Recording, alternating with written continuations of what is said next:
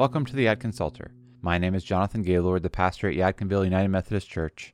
In 2021, we're spending the year intentionally praying and resting in the Psalms.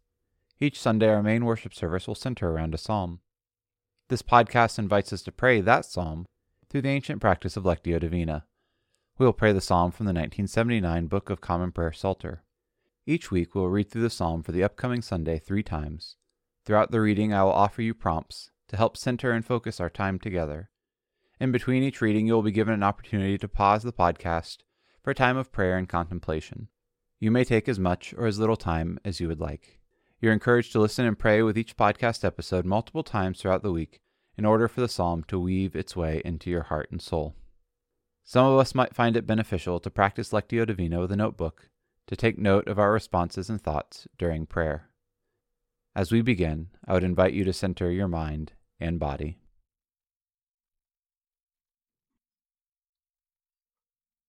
For our first reading, our invitation is to listen for one word or phrase from the text that the Holy Spirit might be offering to you. Psalm 111 Hallelujah! I will give thanks to the Lord with my whole heart, in the assembly of the upright in the congregation. Great are the deeds of the Lord, they are studied by all who delight in them. His work is full of majesty and splendor, and his righteousness endures forever. He makes his marvelous works to be remembered the Lord is gracious and full of compassion. He gives food to those who fear him. He is ever mindful of his covenant. He has shown his people the power of his works in giving them the lands of the nations. The works of his hands are faithfulness and justice. All his commandments are sure. They stand fast for ever and ever because they are done in truth and equity. He sent redemption to his people. He commanded his covenant forever. Holy and awesome is his name. The fear of the Lord is the beginning of wisdom. Those who act accordingly have a good understanding. His praise endures forever. Before moving into the second reading, you're invited to press pause and consider what words or phrases stuck out to you in the first reading.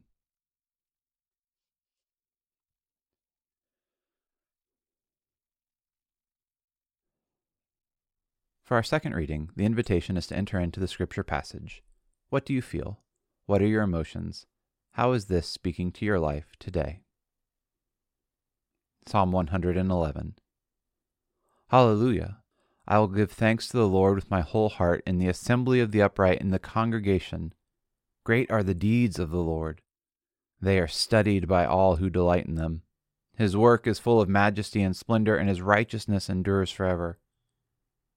He makes his marvelous works to be remembered. The Lord is gracious and full of compassion.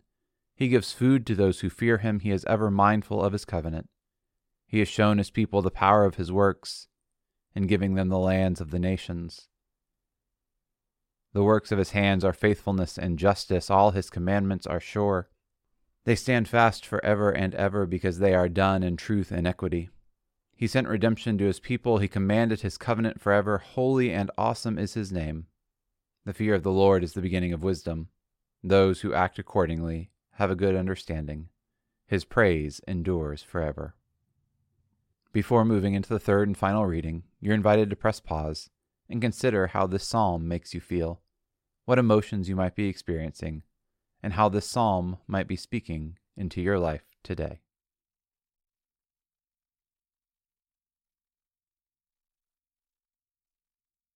For our last reading, we are listening to God's personal invitation to you from Psalm 111. Hallelujah! I will give thanks to the Lord with my whole heart in the assembly of the upright and the congregation. Great are the deeds of the Lord. They are studied by all who delight in them. His work is full of majesty and splendor, and his righteousness endures forever. He makes his marvelous works to be remembered. The Lord is gracious and full of compassion. He gives food to those who fear him. He is ever mindful of his covenant.